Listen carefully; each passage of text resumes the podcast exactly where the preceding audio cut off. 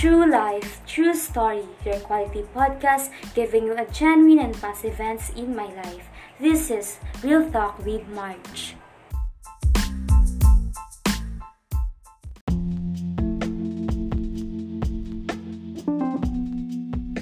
When I was in grade 3, naalala ko noon ako ang secretary ng aming room. Like usually, laging tagasulat sa board na halos mapupud na ang chalk na ginagamit ko. Dahil sabi nila, maganda daw ang sulat ko at maganda daw ako magsulat. Hanggang sa dumating ng araw na alis na ang guru namin dahil lilipat na daw siya ng grade 11 ng kanyang tinuturuan. At that day, last day na yun, naaalala ko, with our teacher, nag-iiyakan kaming lahat. Like parang hindi naman na magkikita. At yung teacher na yon, lagi niya akong finifling sa isang guy na itatago ko siya sa pangalang Rex. Lagi niya akong inaasar doon and like, sige lang, pinapabayaan ko na lang sila dahil alam niyo, alam mo yon, okay lang naman sa akin. Like, yes, nagpapadala din. Naalala ko pa noon, ginawa nila kami ng love team. And sabi niya pa, nung umiiyak ako that time, Rex, kalungin mo nga yan si Marjeline dahil umiiyak. Tapos natatawa na lang ako na, eh ako magpapakalong sa kanya. Kasi naalala ko dati, uso yung mga love team. Like, kunwari, if-feeling ka dito sa guy na to, then gagawan kayo ng mga names.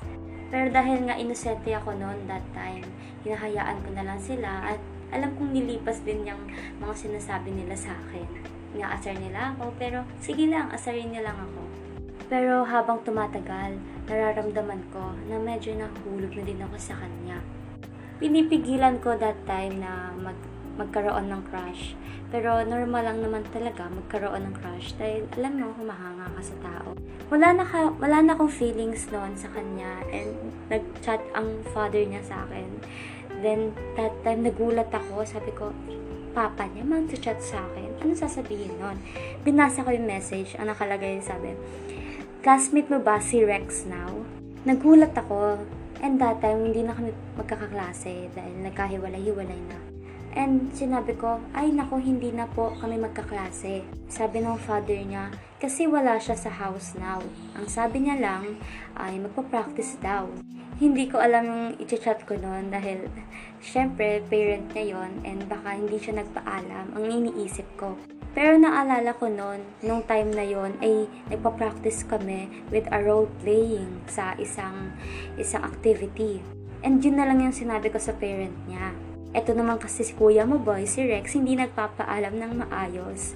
Pero thankful pa din kasi nakachat yung papa niya. Oh my God. And yung sinabi ko, sabi niya, ay sige Neng, thank you. Sabi ko, hindi naman ako nagpahuli. Ay, paano niyo po ako nakilala? May pakilig pang onte. Sabi niya, bentang-benta ka sa akin. Ni Rex, lagi kanyang kinukwento.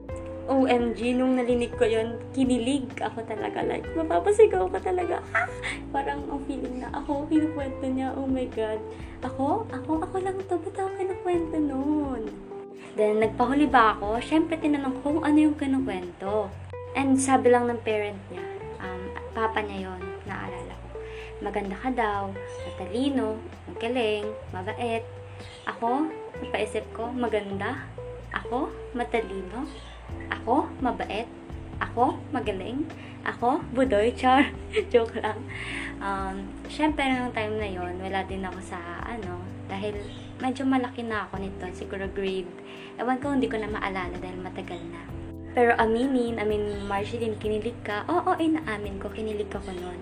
And sobrang saya lang sa pakiramdam na yung taong hinahangaan mo, eh kinukwento mo siya sa mga importanteng tao sa buhay mo.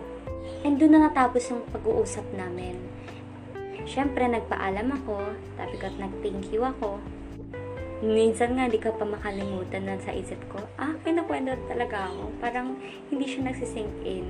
Kasi itong si, simple lang naman ako talaga at first time na may magsabi sa akin ng ganun.